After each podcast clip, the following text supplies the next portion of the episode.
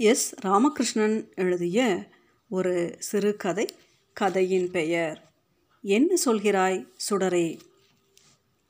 ஒவ்வொரு இரவும் அந்த மனிதன் வீடு திரும்ப நடக்கும்போது அவனது முன்னால் சின்னஞ்சிறிய மெழுகுவர்த்தி ஒன்று தனியே எரிந்து கொண்டு போனது. உண்மையில் நான் சரியாக சொல்கிறேனா? என சந்தேகமாக உள்ளது. அந்த மனிதன் மெழுகுவர்த்தியை கையில் பிடித்திருக்கவில்லை. உடன் யாரும் வரவும் இல்லை ஆனால் ஒற்றை மெழுகுவர்த்தி காற்றில் மிதந்தபடியே அவன் முன்னால் நகர்ந்து போய் கொண்டிருந்தது. விசித்திரமாக இருக்கிறதில்லை. ஆனால் அதுதான் நிஜம். பிறந்த நாள் கேக்குகளில் கொளுத்து வைக்கப்படும் விரல் நீளமுள்ள ரோஸ் வண்ண மெழுகுவர்த்தி அது. அதன் சுடர் தூய வெண்ணிறமாக இருந்தது. ஒரு ஆள் நடப்பதற்கு மட்டும் வெளிச்சம் தருவது போல அந்த மெழுகுவர்த்தி முன்னகர்ந்து போய்க் கொண்டிருந்தது. இது ஒன்றும் பெரிய அதிசயமில்லை என்பது போலவே அவன் நடந்து சென்றான். தோல்வி மனிதர்களின் இயல்பை மாற்றிவிடுகிறது. விருப்பமான விஷயங்களை கூட வேண்டா வெறுப்புடன் செய்ய வைக்கிறது. அதிலும் காரணம் அறியாமல் தோற்றுப்போனவர்கள் எப்போதும் தன்னைத்தானே குற்றம் சொல்லிக் கொள்கிறார்கள் வருத்தப்படுகிறார்கள். தன்னை நொந்து கொள்வது எவ்வளவு எளிதான வழி. ஆனால் ஆற்றுப்படுத்திக் கொள்ள வேறு என்னத்தான் செய்ய முடியும்? அந்த மனிதன் எப்போதும் இரவில் மிக தாமதமாகவே வீடு திரும்புகிறான். ஏன் வீட்டிற்கு போகிறோம்? என்பது போன்ற தயக்கத்துடன் கவலையுடன் வெறுமையுடன் நடந்து போகிறான். சில மாதங்களாகவே தனது இயலாமையை நினைத்து நினைத்து நிறைய புலம்பி விட்டான். உலகின் மீதான கோபமும் வடிந்து விட்டது. இப்போது அவன் குழப்பத்துடன் காத்து கொண்டிருக்கிறான் அடுத்த நாளில் தனது வாழ்க்கை இயல்பிற்கு திரும்பிவிடும். என்ற துளி நம்பிக்கை இன்னமும் அவனிடம் மிச்சம் இருக்கிறது. ஒருவேளை கடந்த காலத்தின் சந்தோஷங்கள் தான் ஒன்று திரண்டு இந்த சிறிய வெளிச்சமாக வழிகாட்டுகிறதோ என்று அவன் சந்தேகப்பட்டான். ஆனால் மாய வெளிச்சத்தால் தனது வாழ்க்கையை மாற்றிவிட முடியவில்லையே. பின் எதற்கு இந்த ஒளி? அவனை போன்ற சாமானிய மனிதனுக்கு அதிசயத்தால் ஒரு பயனும் இல்லை ஒரு நாள் என்பது அவனுக்கு நீண்ட பகலாக இருந்தது. தையர் கடையை திறந்து வைத்து தெருவை பார்த்து வெறித்தபடி அவன் நாளெல்லாம் அமர்ந்திருந்தான். உலகம் தன் போக்கில் இயங்கிக் கொண்டே இருந்தது. அவன் ஒருவன் மட்டும் விளக்கப்பட்டு விட்டான். அவனது எதிர்பார்ப்புகள் எதுவும் நடக்கவே இல்லை. வேலையை மாற்றிக்கொள்வதைத் தவிர வேறு வழி இல்லை. ஆனால் புதிதாக ஒரு வேலைக்கு போகிற மனநிலை அவனுக்கு இல்லை. உலகம் ஏன் தன்னை இப்படி கைவிட்டது என குழப்பமாக இருந்தது. வீட்டில் மனைவியும் பிள்ளைகளும் அவனது இயலாமையை சுட்டி காட்டுகிறார்கள். சாப்பிடும்போதும் கதவை தட்டும் போதும் அதை நன்றாக உணர முடிகிறது. சோப்பு போட்டு குளிப்பதற்கு கூட கூச்சமாக இருக்கிறது. சம்பாதிக்க இயலாதவன் உறவுகளின் கனிவை எதிர்பார்க்க கூடாது தானே? இந்த நகரில் தான் ஒற்றை மனிதன் தனக்கென யாருமில்லை என அவன் உணர்ந்திருந்தான்.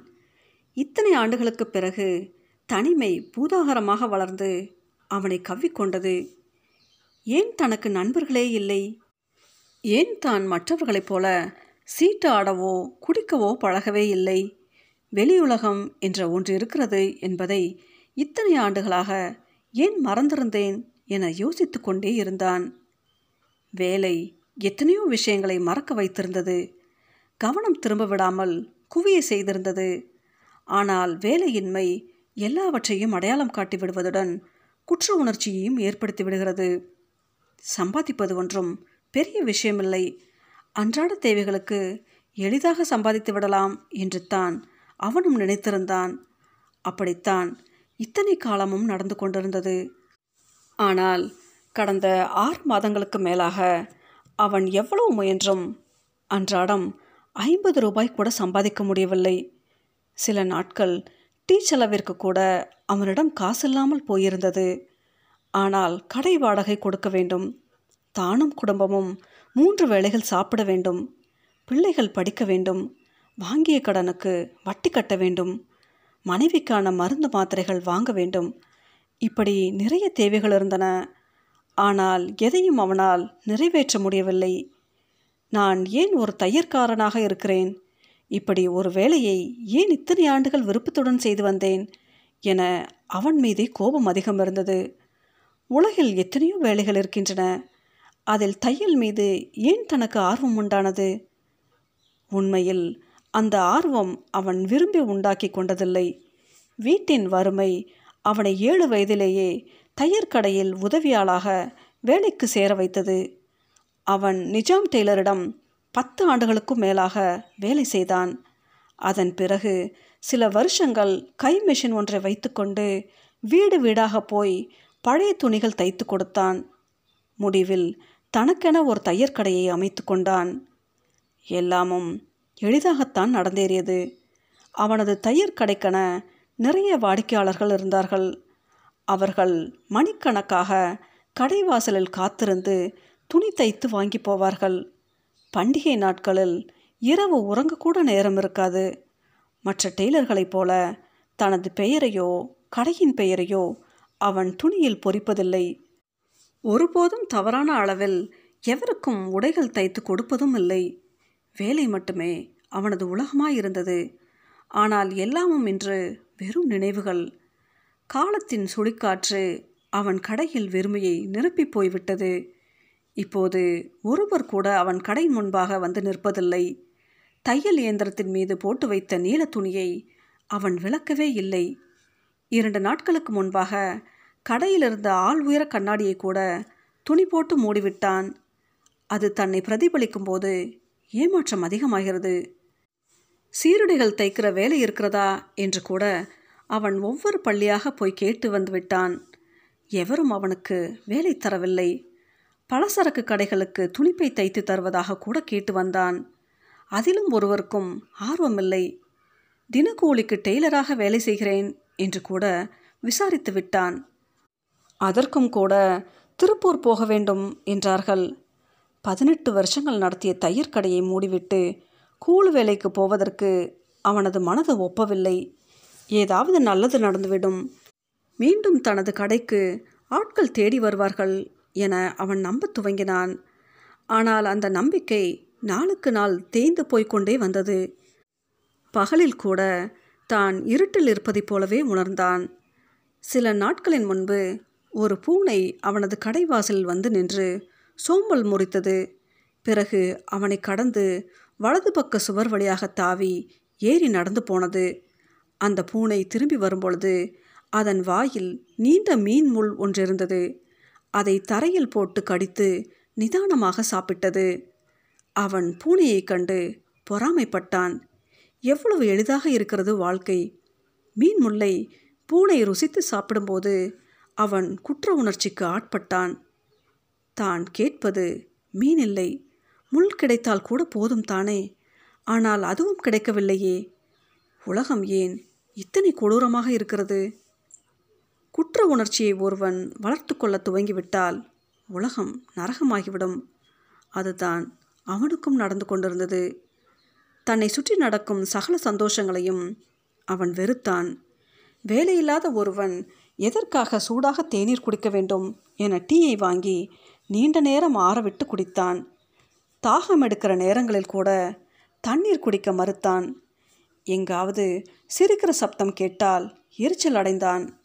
அரச மரத்திலிருந்து ஒரு இலை உதிர்வது கூட அவனுக்கு தாங்க முடியாத துக்கம் தருவதாக மாறியிருந்தது. நாளை கடத்துவது என்பது எளிதானதில்லை. மனம் பின்னோக்கி போகவே விரும்புகிறது. ஆனால் கடந்த காலத்தை நினைக்க துவங்கியதும் தாங்க முடியாத மனவேதனை கொப்பளிக்க துவங்கி விடுகிறது விரும்பி செய்த வேலையை விட்டு போவது எளிதா என்ன?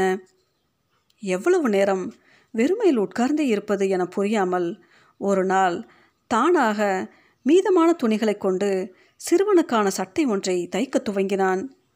யாருடைய அளவில் தைப்பது என தெரியவில்லை. மனதிற்குள் ஒரு சிறுவனை கற்பனை செய்து கொண்டான்.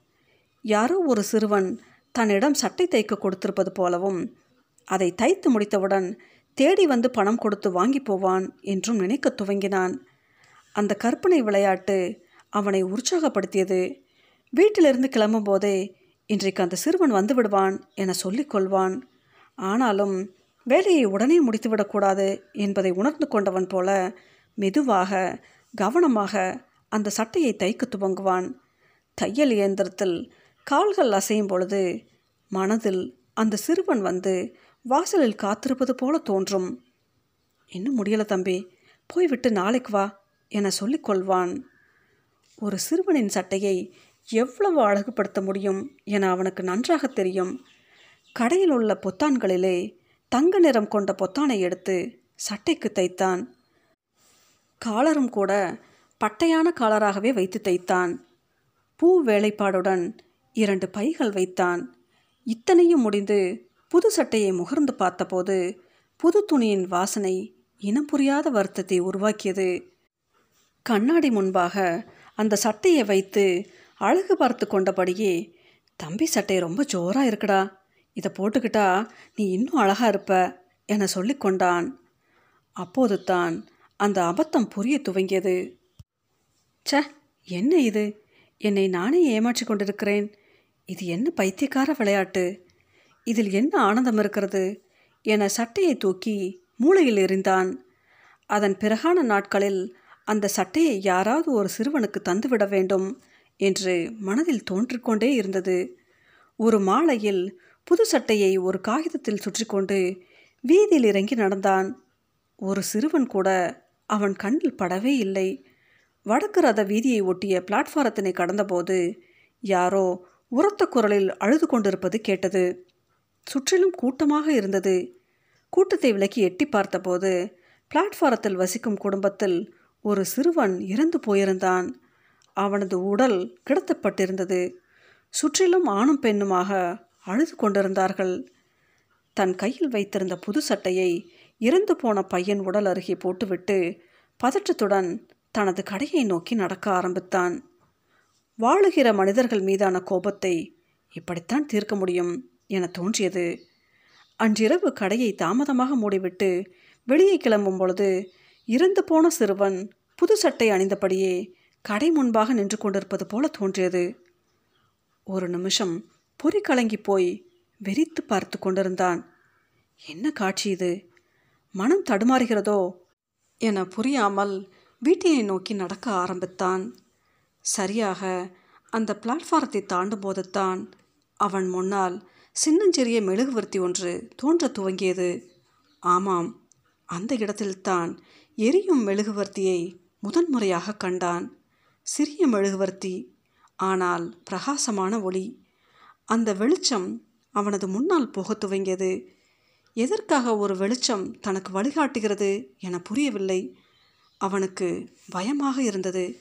வேகமாக நடந்தான். வெளிச்சம் கூடவே வந்து கொண்டிருந்தது. ஒரு இடத்தில் நின்று அந்த சுடரை ஏறிட்டு பார்த்தான். ஒற்றை விழியைப் போல அந்த சுடர் மினுங்கிக் கொண்டிருந்தது. தனது மீள முடியாத துக்கம்தான் இப்படி ஒரு சுடராக ஒளிர்கிறதோ என நினைத்தான். அந்த சுடரை பார்க்கும்போது இந்த உலகில் தான் தனியாக இல்லை என்று தோன்றியது. தனக்கென ஒரு வெளிச்சம் துணை இருக்கிறது. அது தன்னை அழைத்து போகிறது. இதைவிட வேறு என்ன வேண்டும் என்றும் தோன்றியது. இப்படி யோசிக்க யோசிக்க மனம் கவலையற்று போய் புதியதொரு நம்பிக்கை கொள்ள துவங்கியது. நீண்ட நாட்களின் பிறகு சந்தோஷமாக வீட்டினை நோக்கி நடந்தான். மனைவி பிள்ளைகளிடம் தனக்கு ஒரு மெழுகுவர்த்தி வழிகாட்டுகிறது என வியப்போடு சொன்னான். பிள்ளைகள் அதை கேட்பதில் ஆர்வம் காட்டவில்லை. மனைவி மட்டும் சொன்னாள் இப்படி நடக்கும் என எதிர்பார்த்து கொண்டுதான் இருந்தேன். அவள் சொன்னதன் பொருள் அவனுக்கு புரியவில்லை. நிஜமாகவே ஒரு மெழுகுவர்த்தி தான் நடந்து வரும் பாதையில் வழிகாட்டுகிறது என்றான். அதனால் என்ன? என்று அவள் கோபத்துடன் கேட்டாள். சரிதானே அதனால் என்ன? இந்த வெளிச்சத்தால் தனக்கு என்ன பயன்? இதையே பெரிதாக நினைத்து கொண்டேன் என அவன் மௌனமாகினான். அவன் மனைவி கடுகடுத்த குரலில் சொன்னாள் கடை நடத்தி சம்பாதித்தது எல்லாம் போதும். கடன்காரர்கள் நெருக்குகிறார்கள் திருப்பூருக்கு போய் பிழைக்க பாருங்கள். இல்லை நானும் பிள்ளைகளும் ஊருக்கு கிளம்புகிறோம். அது ஒன்று தான் கடைசி வழி. நாளைக்கு கடையை மூடிவிட்டு திருப்பூர் போய்விட வேண்டியதுதான் என முடிவு செய்து கொண்டான். ஆனால் மறுநாள் அவன் கடையை மூடவில்லை. காத்திரு ஏதாவது நல்லது நடந்துவிடும் என அவனது மனது சொல்லிக்கொண்டே இருந்தது. இப்படியே சில நாட்களை கடந்து போனான். பின்னொரு இரவு வீடு திரும்பும் பொழுது தன் முன்னே ஒளிரும் சுடரை பார்த்து சொன்னான் தோற்றுப்போனவனுக்கு இருளே ஆறுதல். இந்த ஒளி எனக்கு கூச்சத்தை தருகிறது அவமானப்படுத்துகிறது. தூய வெளிச்சம் வழிகாட்டுவதற்கு அருகதையற்றவன் நான். எனக்கு வழிகாட்டுதல் தேவையில்லை. விலகி போய்விடு. வெண்ணிற வெளிச்சம் அவன் முன்னால் மெதுவாக ஊர்ந்து போய்க்கொண்டே இருந்தது. தனது கவலைகள் வருத்தங்கள் எதுவும் நீங்க போவதில்லை. பின் எதற்கு ஒரு மாயம் தன்னை தொடர்கிறது? உலகம் இப்படிப்பட்டது தானா பசித்தவனுக்கு உணவு தருவதை விடுத்து சிறகுகளை அழித்து பறக்க வைக்க முயற்சிப்பதுதான் அதன் இயல்பா? அதன் பிறகான நாட்களில் அவன் சவ ஊர்வலத்தில் செல்கிற ஆளைப் போல மெதுவாக வீடு திரும்ப துவங்கினான். அவன் முன்னே பிரகாசமாக மெழுகுவருத்தி ஒளிர்ந்தபடியே நகர்ந்து போய் கொண்டிருந்தது. சாலையோரங்களில் விழித்தபடியே கிடைக்கும் பிச்சைக்காரர்களும் ரா காவலாளியும் இந்த அதிசயத்தை கண்டு வியந்தார்கள். சில சமயங்களில் அவன் கடந்து போகும்போது கைகூப்பி வணங்கவும் செய்தார்கள். சின்னஞ்சிறு வெளிச்சம். இதில் என்ன அதிசயம் இருக்கிறது? வானில் கோடான கோடி நட்சத்திரங்கள் ஒளிர்கின்றன. அதை எவரது கைகள் ஏந்தி இருக்கின்றன? ஆனால் அதை கண்டு இவர்கள் யாரும் அதிசயம் கொள்வதில்லையே. பின் எந்த மெழுகுவர்த்தி வெளிச்சத்தைக் கண்டு வியக்கிறார்கள் என அவன் நினைத்து கொள்வான். ஒரு நாள் இரவு பாலத்தை கடந்து போகும்போது அதன் அடியில் வாழ்ந்து கொண்டிருந்த ஒரு கிழட்டு பிச்சைக்காரனும் அவனது மனைவியும் குறுக்கிட்டு அவனது காலில் விழுந்து வணங்கினார்கள். பிச்சைக்காரனின் மனைவி வருத்தம் தோய்ந்த குரலில் சொன்னால் சாமி நீங்கள் தான் எங்கள் கஷ்டத்தை போக்கி நல்ல வழிகாட்டணும் அவன் எரிச்சலான குரலில் சொன்னான் நான் ஒன்றும் சாமி இல்லை. நானும் ஒரு சாமானிய மனுஷன். அதுவும் ஒரு டெய்லர். உங்களைப் போலவே நானும் கஷ்டப்படுகிறேன். இந்த வெளிச்சம் வெறும் ஏமாற்று. இதனால் ஒரு பிரயோசனமும் இல்லை. அப்படி சொல்லாதீங்க சாமி. கடவுளோட கைத்தான் அந்த மெழுகுவர்த்தியை பிடிச்சிக்கிட்டு நிற்குது கடவுளோட அன்பு தான் உங்களுக்கு வழிகாட்டுது. நீங்கள் கொடுத்து வச்சவர் என்றான் பிச்சைக்காரன். தையற்காரனுக்கு ஆத்திரமாக வந்தது. அவன் சப்தமாக சொன்னான் வழிகாட்டுகிற கடவுள் என் வாழ்க்கையை மாற்ற வேண்டியதுதானே. எதற்காக இப்படி கடந்து கஷ்டப்படுறேன்? மனுஷனோட வாழ்க்கையை எப்போ எப்படி மாற்றணும்னு கடவுளுக்கு தெரியும். வெளிச்சத்தை ஏன் சாமி குவித்து கொள்கிறீர்கள்? இந்த வெண்ணிற வெளிச்சத்தை பார்க்கும்போது மனசு எவ்வளோ சந்தோஷப்படுது தெரியுங்களா? இதற்காகவே நீங்கள் பாலத்தை கடந்து போகிற வரைக்கும் நாங்கள் கண்ணு முடிச்சுக்கிட்டு இருப்போம் என்றாள் பிச்சைக்காரனின் மனைவி. அப்படியானால் இந்த வெளிச்சத்தை நீங்களே வைத்து கொள்ளுங்கள் என தன் முன்னே உள்ள மெழுகுவர்த்தியை பிடுங்கி எறிய முயன்றான். ஆனால் அவனால் அதை தொடக்கூட முடியவில்லை. ஆத்திரத்தில் அவன் வேகமாக ஓடத் துவங்கினான். அப்போதும் வெளிச்சம் முன்னால் சென்று கொண்டுதான் இருந்தது. ஏமாற்றத்தின் இறுதி நிலை எப்போதுமே வன்முறைத்தானே? அப்படியான ஒரு தருணத்திற்காக அந்த மனிதனும் ஏங்க துவங்கினான். சலிப்பின் உச்சத்தில் சம்பந்தமே இல்லாமல் யாருடனாவது சண்டையிட வேண்டும் என விரும்பினான். முன்பு சில தருணங்களில் வாடிக்கையாளர்களிடம் சண்டையிட்டு கத்தியிருக்கிறான். அதுபோலின்றி இப்போது முன்பின் தெரியாத ஒரு மனிதனை கண்டபடி திட்ட வேண்டும் போல் இருந்தது. கோபமாக சண்டையிடும் பொழுது தனது குரல் உயர்ந்து விடுகிறது. அப்போது உடலும் உயரமாவது போலவே உணர்ந்தான். தான் உயிர்ப்புடன் இருப்பதை சண்டையை நிரூபணம் செய்கிறது. அத்தோடு சண்டை மனதில் உள்ள ஆற்றாமையை போக்கிவிடும். ஆனால் யாருடன் சண்டையிடுவது? அதற்கான தருணம் கூடி வர வேண்டும் தானே? வீட்டில் உள்ளவர்களிடம் சண்டையிடும்போது உடல் குறுகி போய்விடுகிறது வெளியில் யாரோ ஒரு மனிதனிடம் காரணம் இல்லாமலே சண்டையிட வேண்டும் என்கிற வேட்கை அவனுக்குள் தீவிரமாக எழுந்திருந்தது. ஒரு நாள் அவன் கடையை மூடிவிட்டு நடக்க துவங்கிய போது ஒரு திருடன் பின்னாடியே நடந்து வர துவங்கினான். அந்த திருடன் வயதானவன் எழுபது வயதிற்கும் மேலிருக்கும். அவன் சில வாரங்களாகவே நோயுற்றிருந்தான். படுக்கையில் கிடந்தபோது அவனது நம்பிக்கைகள் முற்றிலும் வடிந்து போயிருந்தன. திருடனுக்கு எதற்கு உறவுகள் என்று அவன் தனியாகவே வாழ்ந்து வந்தான். இத்தனை நாட்களாக மனிதர்களுடன் நல்லுறவை ஏற்படுத்தி கொள்ளவில்லையே என வேதனைப்பட்டான். குறைந்தபட்சம் ஒரு பெண்ணோடு மட்டுமாவது தான் அன்பாக நடந்து கொண்டிருக்கலாம் என்று கூட தோன்றியது. நோயிற்ற நாளில் அவனுக்கு பசி மிகவும் அதிகமானது. பிடித்தமான கோழி இறைச்சி மற்றும் விதவிதமான மீனை சாப்பிட ஆசைப்பட்டான். ஆனால் அதற்கு அவனிடம் பணம் இல்லை உடலில் வலுவும் இல்லை. பகல் முழுவதும் காய்ச்சல் அடித்தது. இரவில் காய்ச்சல் வடிந்து உடல் குளிர்ந்தது. பாதி உறக்கமும் வெளிப்புமாக அவன் கிடந்தான். இரண்டு நாட்கள் முன்புத்தான் காய்ச்சல் நீங்கியிருந்தது. நீண்ட நாட்களுக்கு பிறகு அன்று இரவுத்தான் அவன் கத்தியை எடுத்து சொருகிக் கொண்டு வழிப்பறி செய்வதற்கு கிளம்பியிருந்தான். அந்த டெய்லரை பற்றியோ அவனது கஷ்டங்களை பற்றியோ திருடனுக்கு எதுவும் தெரியாது. அவன் பாலத்தின் ஓரமாக காத்திருக்கும் பொழுது யாரோ ஒரு ஆள் கையில் டார்ச் லைட் வெளிச்சத்தை ஏந்தியபடியே நடந்து வருவது போலத்தான் தெரிந்தது. நெருங்கி வரும்போது தான் அது டார்ச் வெளிச்சமில்லை மெழுகுவர்த்தியின் சுடர் என தெரிந்தது. இதை ஏன் கையில் பிடித்து வருகிறான்? என்ற குழப்பத்துடன் தாவி வெளிச்சத்தை அணைத்து விட்டால் போதும். எளிதாக அந்த மனிதனை தாக்கிவிடலாம் என காத்திருந்தான். தையற்காரன் மெதுவாக நடந்து வந்தான். எதிர்பாராத நேரத்தில் திருடன் பாய்ந்து வெளிச்சத்தை ஊதி அணிக்க முயன்று தோற்றுப்போய் தடுமாறி தையற்காரன் மீது விழுந்தான். தான் காத்து கொண்டிருந்த தருணம் சாத்தியமாகிவிட்டதைப் போல உணர்ந்த தையற்காரன் தன் மீது மோதி விழுந்தவனை கண்டபடி திட்டு துவங்கினான். கீழே விழுந்து கிடந்த திருடன் அந்தரத்தில் மெழுகுவர்த்தி வெளிச்சம் மிதந்து கொண்டிருப்பதை அதிசயத்துடன் பார்த்தபடி தயிர்காரன் திட்டுவதை கேட்டுக்கொண்டிருந்தான்.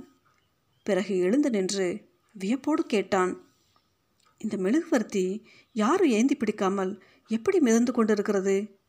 நீ யார்? யோகியா? மாயமந்திரம் தெரிந்தவனா? இது என்ன சித்து வேலையா? கிழட்டு நாயே உனக்கு என்ன வேண்டும்? என்று கடுகடுத்த குரலில் கேட்டான் தையற்காரன் நான் திருடன் உன்னிடம் இருப்பதை எடுத்து கொடுத்துவிடு. என கத்தியை நீட்டினான் திருடன். நான் வெறும் ஆள் என்னிடம் எதுவும் இல்லை என்றான் தையற்காரன். பொய் நீ ஒரு மாயக்காரன். இல்லாவிட்டால் இப்படி ஒரு வெளிச்சம் உன் முன்னால் வருமா? உனக்கு தெரிந்த மாயத்தை கொண்டு எதையாவது செய் என மிரட்டினான். முட்டாள் நானே வேலை இல்லாமல் கிடக்கிறேன். என்னிடம் மாயமும் இல்லை மண்ணும் இல்லை என்னை ஏமாற்ற பார்க்காதே. உன் ஏளன பேச்சு என்னை ஆத்திரமூட்டுகிறது என கத்தினான் திருடன். உனக்கு வேண்டும் என்றால் இந்த வெளிச்சத்தை திருடி கொண்டு போ என்றான் தையற்காரன். வெளிச்சத்தை யாரும் திருட முடியாது என்றான் திருடன். இருட்டையும் தான் என்றான் தையற்காரன். வாயை மூடு என கத்தினான் திருடன். நீயும் என்னைப் போலவே ஒன்றுக்கும் இயலாதவன்தான் என்றான் தையற்காரன். தனது இயலாமையை தையற்காரன் சீண்டுவதை தாங்கிக் கொள்ள முடியாதவனைப் போல திருடன் தனது கைகளை விரித்து தாவி அந்த மெழுகுவர்த்தியை பிடிக்க முயன்றான். ஆனால் கைவசமாகவில்லை. சுடர் அந்தரத்தில் மிதந்து கொண்டிருந்தது. எக்கி நின்று ஆவேசத்துடன் கைகளை வீசியும் தோற்றுப்போனான் தையற்காரன் அதை கண்டு சப்தமாக சிரித்தான். அந்த சிரிப்பு தன்னை கைவிட்ட உலகிற்கு எதிரான சிரிப்பைப் போல ஓங்கி ஒழித்தது திருடனால் அந்த சிரிப்பை தாங்கிக் கொள்ள முடியவில்லை. அவன் உருவிய கத்தியை அப்படியே தையற்காரனின் நெஞ்சினை நோக்கி வேகமாக செலுத்தினான். மறு நிமிஷம் தையற்காரன் ரத்தன் கொப்பளிக்க தரையில் விழுந்து இறந்தான். அப்போதும் அந்த மெழுகுவர்த்தி எரிந்து கொண்டிருந்தது. திருடன் ஆவேசத்துடன் மெழுகுவர்த்தியை நோக்கி தனது கைகளை வீசினான். மறு நிமிஷம் எங்கும் இருளானது. அந்த வெளிச்சம் இருந்த அடையாளமே இல்லை. பசியோடு திருடன் இருப்பிடம் திரும்பினான். மறுநாள் காலை தையற்காரனை கொன்ற திருடன் கண்விழித்த போது அவனது கைகள் சூடாக இருந்தது. எதனால் என புரியாமல் அவன் தனது வலது கையை விரித்தபோது அதனுள் மெழுகுவர்த்தியின் சுடர் ஒளிந்து கொண்டிருந்தது. உற்று பார்த்தான். அதே சுடர்தான். ஆனால் அதன் சூடு தாங்க முடியவில்லை. வேகமாக கையை உதறினான். உள்ளங்கையினுள் சுடர் எரிந்து கொண்டிருந்து பயத்துடன் ஓடிப்போய் கையை தண்ணீரில் வைத்து குளிரச் செய்தான்.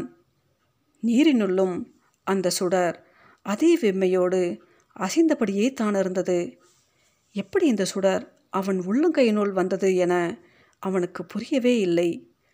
தையற்காரனைப் போலவே அவனும் தனக்குத்தானே பேசிக்கொள்ள துவங்கியிருந்தான்.